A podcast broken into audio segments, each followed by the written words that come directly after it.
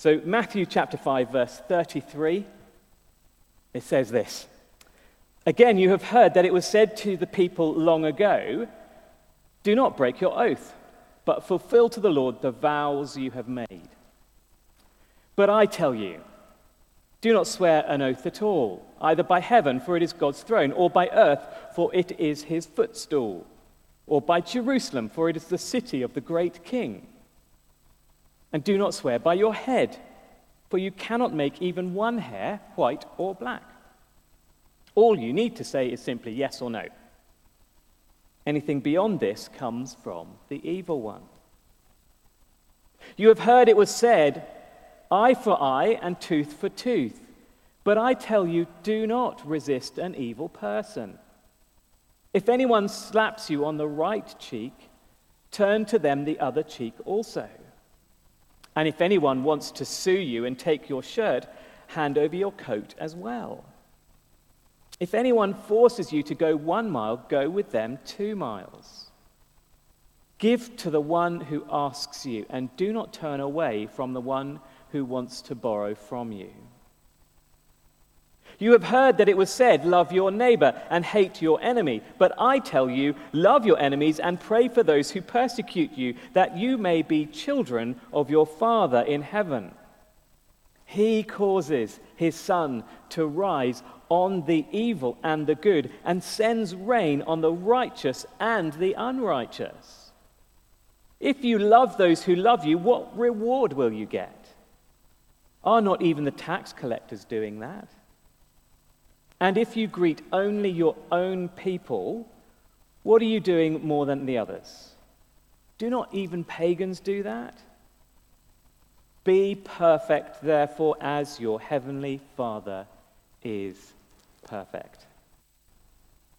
Well, do grab your Bibles and, and keep them open there at Matthew chapter 5, and we'll have a look at our passage this morning. Because there's a, there's a word that appears in this, this chapter, this passage we've just read, that I, I think actually sums up almost the whole of the Sermon on the Mount, and perhaps even more than that, the whole of the teaching of the Bible. And this word appears for the very first time on Jesus' lips in our passage this morning. The first time that you, will read it in the Gospels. Now, I wonder what you think that word is, if you've seen it there. I'll tell you in a moment if you, you're not quite sure. But our passage today contains some of the most lofty teaching that you'll ever read anywhere in the world, in any philosophy or religion. The words that we've just heard Phil read earlier are some of the most highest things that people are, are called to. And they, uh, they attract many people. They think, wow, this is an incredible saying.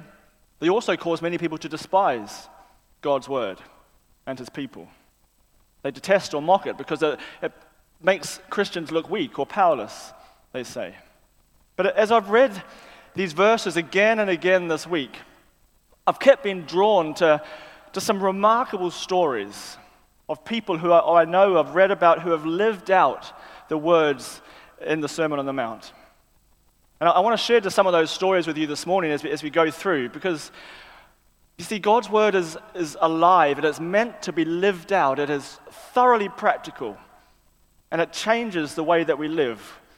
It's not, it's not just a philosophy that you know, it's meant to stretch our mind in, in some way, keep you in the study room, but it is, a, it is a, a life that is to be lived. And so, Jesus' Sermon on the Mount here that we're going through, it describes the kingdom of heaven, doesn't it? It describes what the life of every Christian ought to look like in his kingdom. In, in the very next chapter, chapter 6, is the Lord's Prayer that we know so well. And there's a line that Jesus will teach us to pray where he says, Let your kingdom come on earth as it is in heaven. You see, the kingdom is what we long to see established here on earth. And, and it is being established here even now, though it is not through a, a physical king here on this earth, sitting on a, on a physical throne in some physical palace in some city of the world. But this kingdom of, of heaven is growing and spreading right now in the life of every believer here on earth today. And as we live out these words of the Sermon on the Mount, we see God's kingdom coming to this world, to this dark and this broken world. And, and that's how we see lives being transformed by the very word of God. And, and as he makes us new people, what does he do? Well, he gives us a new heart, doesn't he? He makes us new creations with a heart that, that longs for his word, that longs for his ways, and will live out the, the values of his kingdom. And, and often they're going to be so countercultural to this world that we live in. You know, it goes against the, the, grain of society. It often seems so unnatural. You know, these words that we've read, loving your enemies, seem so, so difficult in a sense. And yet, what that shows us is that none of us can do this in our own strength, can we? Many even think this teaching is just foolishness. What's needed for each one of us is to be born again, you know, to become a new creature. You, you remember Eustace, the dragon from Narnia's The Voyage of the Dawn Treader. He was a bit of selfish and, and nasty character.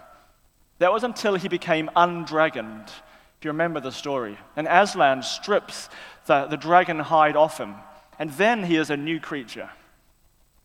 And it's just a great picture, as C.S. Lewis often does, of drawing out in, in stories what the Christian life is often like. How an act of God comes and makes us into new people, new creature, creatures with, with new hearts. And there's three statements in our passage that we're going to look at this morning. They're about our words, the things that we say. They're about our actions, things we do, and ultimately it's about our heart and the things that we love. And, and these three, I think, are, are all nicely actually illustrated in, the, in another story, in, in a, a true story, a remarkable life of a woman who was a watchmaker. And she was the very first watchmaker to license, who was licensed to make these watches in, in the Netherlands. Her name was Cornelia. But that's not why she was remarkable. She was a Christian, and she lived out the ideals of the Sermon on the Mount. And when she was nearly 50 years old, World War II broke out. And she and her family, they helped hide about 800 Jews in their home through the war. And they had a secret room hidden in her bedroom behind a wall, and they made a secret wall there which no one could see behind. And, and whenever there was a raid or a search party in the, in the town, there was an alarm signaled in the house, and the, they would all send those who were hiding in the house up to the secret room. And so when the, the Gestapo came through, they couldn't see or, or find any of, of the Jews living hiding in her home. Now, you probably have heard of her. Her name's also better known as Corrie, Corrie ten Boom. She wrote a great book called The Hiding Place. Well, during the war, sadly, in 1944, her family and Corrie were arrested. She was found. Although, as they raided her house that day, there were six uh, people hiding in their hiding place that weren't discovered, but Corrie and her family were taken off to prison. Her father died very shortly later in prison. Then her and her sister were transferred to the Ravensbrück concentration camp in Germany. And there they went through some of the most humiliating torture and beatings. They were stripped naked and paraded around by just evil Nazis who, who did some of the most despicable things you could think of. Her sister, Betsy, died as well in that prison. But Corrie would keep her hope in the Lord and she would lead Bible studies during uh, the days when they could after their hard work. There was a place for political prisoners, and they were beaten and, and starved for months. Now, just, just after Christmas Day in 1944, Corrie was released from prison. It was an accident. There was a clerical error, and she was somehow set free. And a few days after that, the rest of her cell were sent off to the gas chambers. But she survived.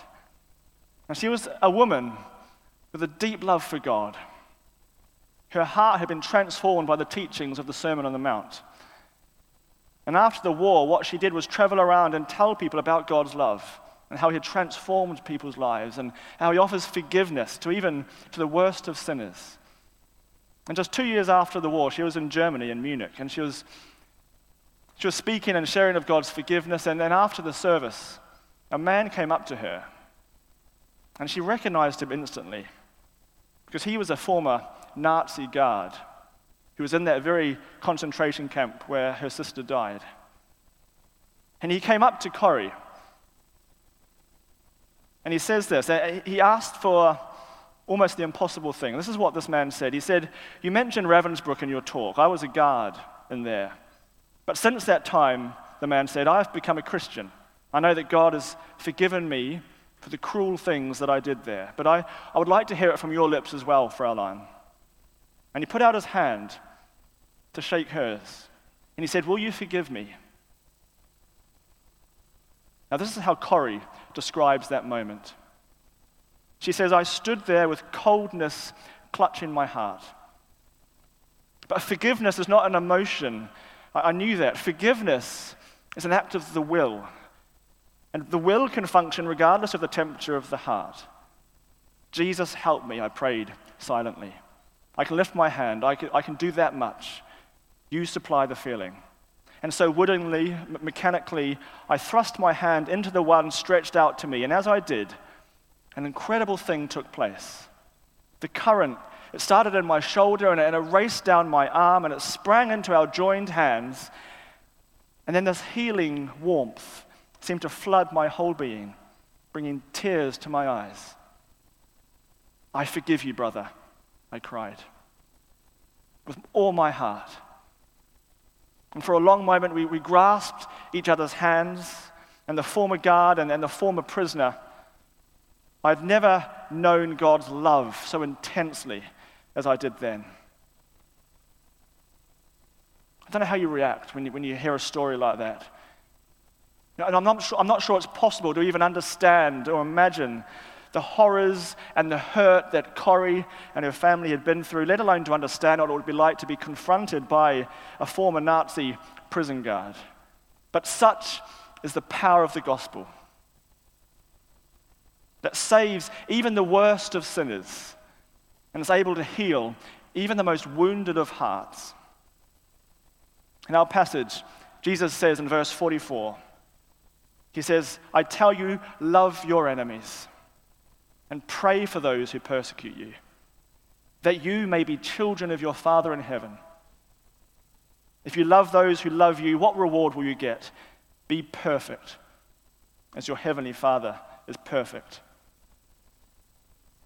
Love your enemies. Now, the word from the sermon that appears on Jesus' lips for the very first time in the Gospels is that word there love. Love your enemies, he says. Did you guess that when you saw it earlier? Because God is love.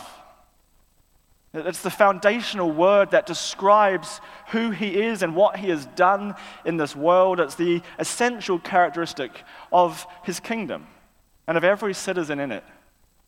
It was certainly true in Corrie's life. During the war, she loved and helped those many Jews, people she didn't know, people who perhaps didn't even deserve her love. But she went the extra mile for them, at great cost to her and her family, even to her own freedom and dignity. And then, after sharing about God's forgiveness in Munich at that service, she was challenged to put her money where her mouth was. Did she really believe in God's love to forgive even perhaps the worst of sinners? Would she be true to her word as she had just been speaking about? And ultimately, could she really love her enemy? And she did. And she could, because she had first met Jesus. And she had experienced his love for herself. And I find it fascinating that this word love, you know, it appears here first on Jesus' lips. Now, when it does, Jesus doesn't say that we should love God with all our heart, soul, and mind. He will do later. He doesn't say that we should love our neighbor as ourself. He will do later. But his very first word, his very first mention of love in the Gospels, is that we would love our enemies. I find that so significant. Why would that be? Well, I think it's because to love your enemy, it gets to the very heart of the gospel. When you, when you read in Romans chapter 5, verse 8, it says, God demonstrates his own love for us in this, that while we were still sinners, Christ died for us. That if while we were God's enemies, we were reconciled to him through the death of his son, how much more? Having been reconciled, shall we be saved through his life. See, God loved us when we were his enemies. Just remember what the Lord Jesus has done for each of us. Now, these words, they were not merely theoretical for him as he spoke the Sermon on the Mount. They weren't some lofty ideal that would never be tested in real life. Jesus fulfilled perfectly every word of the sermon that he spoke. He was arrested in the dead of night. He was betrayed by one of his closest followers. He was mocked by the ones who were the teachers and guardians of Scripture. And he too was stripped naked. He was beaten. He was tortured. He was humiliated before the crowds. He was paraded through the streets before his arms and his legs had nails rammed through them into that cross. Can you see the agony on his face, the horror of that Good Friday? And as he's raised up for the world to see with his arms outstretched, the sky goes dark, the earth begins to shake. What does he say when he hangs on that cross? He says, Father, forgive them, for they don't know what they're doing. What love you see in the Lord Jesus as he hung there for his enemies. What love that drove him to give his life for you and for me. He didn't resist against those who would murder him, even though he could have called down the very angels of heaven and all authority. He hung there on that cross because he loves you. He loves me. He loved his enemies, even to death. And if we call ourselves Christians, we must take our place beside our Lord Jesus. In Galatians 2, verse 20, Paul says, I have been crucified with Christ. And it's no longer I who live, but Christ in me. The life I now live in the body, I live by faith in the Son of God who loved me and gave himself for me. You see, Jesus loves you. Even while you are his enemy, even while we, we live a life consumed with, with comfort and pleasure, God has given us every life and breath and everything we have in this world. Uh, that, is, that itself is, is, a wonder, isn't it? That, that we should exist in all, at all, in, the, in this vast universe. Our passage, verse 45, it says that God makes the sun to shine on the righteous and the unrighteous. He sends the rain on the good and the evil. He shows His grace, His blessing to all, regardless of, of who they are. And yet, our sinful nature and our hearts, we ignore Him. And we disregard His word. We mock His church. We make ourselves gods in His place. This is the world. So, why would God love His enemies? Why would He love such a rebellious people as us? Because, because He is love. And there's there's nothing more that, that we can really add to that. He is love. And I don't know why he would offer me forgiveness. I've done myself terrible things. I have dishonored him. I've hurt others. And yet I have received the grace of God and his love and his salvation. I've received a new heart that, that loves him and longs for his things. My desires have been changed so that, so that I seek the things of his kingdom rather than, than my own heart and selfish desires. Now, that's a long process. I'm on this journey as we all are. It's a journey that will last our, the rest of our lives as we become more like our Savior. But as we become these new creatures that are, that are described by this sermon, they affect not just the words that we say, but our actions and the way we live, and it, and it changes our very hearts. And our actions, you see, they are changed when, like in, in verse 39 of our passage, if we're slapped on the right cheek, know, we, we turn the other cheek as well. Or if you're forced to go that extra mile, you've actually go two. Because we are freed to go beyond what the world expects of us. We have everything in Christ, everything we will ever need. And so we don't need to hold on to those little moments, our pride, our dignity, the things that this world treasures. We are free because God loves us. Now, this world it can be a very unfair and an unjust place, and, and we ought to work for justice. We ought to, to fight for righteousness in every area of our society. But while we want to see God's kingdom come here and in the communities of the world, when it comes to, to personal grievances, we, we do not take revenge. That saying in verse 38, eye for an eye, tooth for a tooth, it is good. It's a good saying. It's a moral principle. It's what justice is founded upon. It's what our, our, our courts and, and those in authority, they follow. It's good. But the individual Christian, we follow Jesus' words here and those of, of Romans 12 too. In, in Romans 12, Paul says this He says, Love, it must be sincere. Do not repay anyone evil for evil. Be careful to do what is right in the eyes of everyone. If it's possible, as far as it depends on you, live at peace with everyone. Do not take revenge, but leave room for God's wrath. For it is written, It is mine to avenge. I will repay, says the Lord. These words do, do change and affect the very way we live our lives. We entrust all things to God and we turn the other cheek when we need to. Have you seen that film, The Passion of the Christ? I found out it came out 15 years ago. And uh, when we first came out, it was such a, a powerful, moving film that retold the events surrounding Jesus' death. And there's a scene in that film that, that impacted me so much when I saw it. It's, it's the moment where Jesus is chained to a, uh, to a stake in the ground, and his hands are tied together, and, and he's been beaten and, and flogged by the centurions, by the Roman guards around him. His hands were together, he couldn't escape, he couldn't protect himself. He was stripped naked, and he just was tied to the stake as a, as a whip a rope made with bone and, and stones inside it was, was flagged again and again down his back. And every lashing just tore strips of skin off him. And you saw the agony of his face, the pain after every whip. And, and when he could stand no longer, he, he collapsed to the ground. I don't know if you remember this moment. And he just collapsed, and, and he was imagine the stake was there and he was on the ground just bleeding and in pain and in agony. You could see it and he, and he couldn't get up, it seemed. And, and the centurion standing behind sort of looked down on him, satisfied that he had broken him and, and beaten him. And then this moment happens. Jesus, in all his pain and agony, he pulls himself up off the ground and he tries to stand. He's bent over, he's bleeding, he's broken, and yet he stands up again. And as he stands, he knows that he'll be beaten once more.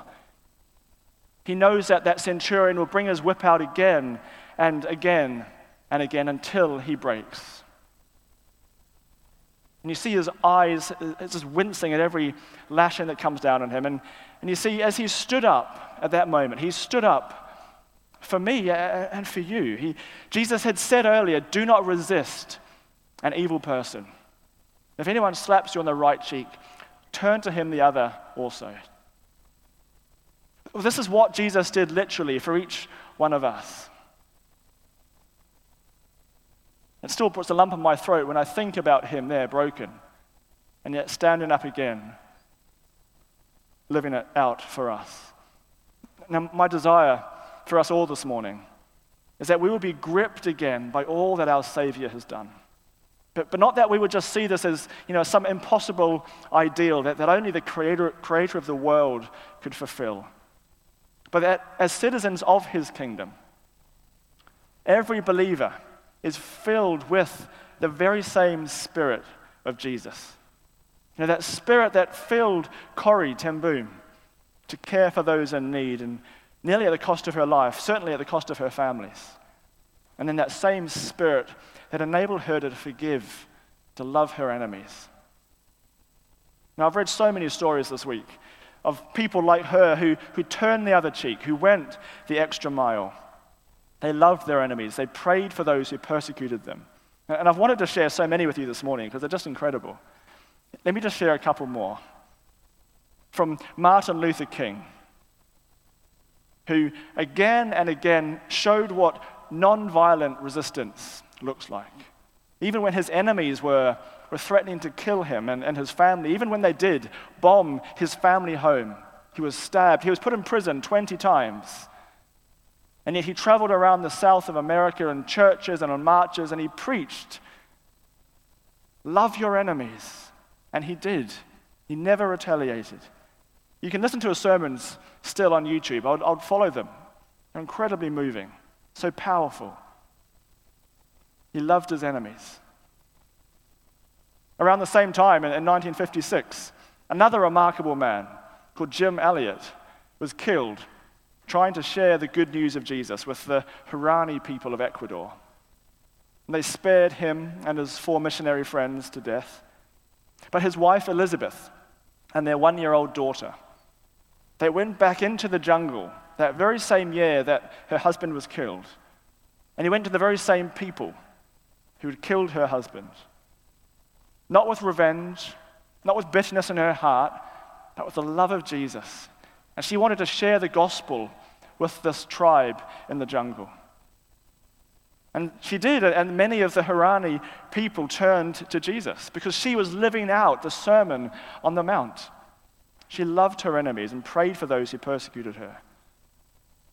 Or even just a few years ago in Egypt, on Palm Sunday in 2017, I looked it up. I was actually preaching here at Oak Hall at De Stafford College on this very day. But that same morning that we were gathered together in Egypt at St. Mark's Cathedral in Alexandria, a suicide bomber walked into that cathedral and detonated his bomb, killing 16 people who had gathered to worship there that very morning. He had 12 kilograms of explosives strapped to his body. And yet, very shortly after that moment, the wife of the security guard who, who worked at that very church, day after day, loving and serving the people of that community, his wife went onto national television and she said these words. She says, I'm not angry at the one who did this. I'm telling him, may God forgive you. And we also forgive you. Believe me, she says, we forgive you. Now, what must change a person's heart to be able to say that to one's enemies, to one who hates you? Surely this is only God's love can change a heart to do such a thing. These are some of the most extreme examples of, of people living out God's teaching here in the Sermon on the Mount.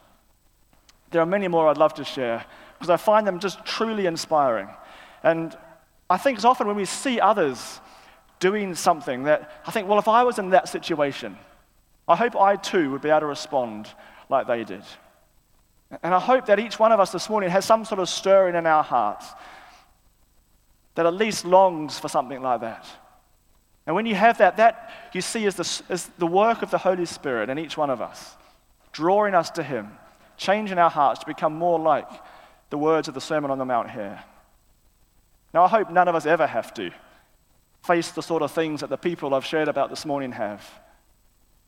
But in smaller ways, we, we can cultivate these attitudes in our lives here in Caterham, in England. Now, we are people whose, whose words can be trusted. I haven't said much about our opening paragraph. But when we say, Yes, I'll pray for you, do you pray for them? Are your words yes? Yes. Make sure we are people of our word. When we're taken advantage of, do we, do we go beyond what the world expects of us? Maybe your teacher keeps the whole class back over lunchtime because one child was messing around in the class. Rather than be resentful and, and bitter, do we go the extra mile? Do we stay behind later even and help her tidy up the books once all the kids have gone? And do we love our enemies? What does that look like here today? Whether it's just our spiteful colleague at work, spreading rumors, our neighbor who's so difficult to get on with, keeps harassing our family and making life difficult. What does Jesus suggest we do? How do we love today? We pray for them, that's what Jesus says. Pray for our enemies. Because that's real love. When you pray, you have to mean what you are saying. You have to really want something good for our, our those who, who, who despise us, perhaps. Or we can just say hello to them. That's what Jesus suggests there. Greet them. In verse 47, he says, If we greet only our own people, well, what good is that? Well, you're not doing any more than anyone else. Don't even pagans do that? So, even a simple hello to those that find it so difficult to get on with, it can be so disarming when you genuinely care for the, for the well being of a difficult person. See, these things, these, this is the heart of the gospel that we are citizens of heaven, citizens of a kingdom whose king loves us. That even while we were his enemies, he died for each one of us. And may the same spirit that led him to that cross for a, a rebellious world, may that same spirit live in each one of us as we devote our lives to him and serving him today in this world. Shall I pray? Almighty God, we, we have heard some powerful words from your word. These sayings of the Lord Jesus are so, so great, so lofty, so countercultural. Lord, we cannot do any of this in our own strength. Lord, I pray that you might fill each one of us this morning with your very spirit to give us the hearts that, that love our enemies who go the extra mile, who are faithful in every word that we say. Lord, that you might be glorified in us and that you would be praised and your name lifted high in this world so that we would see your kingdom come here on earth as it is in heaven. And we pray this in Jesus' name. Amen.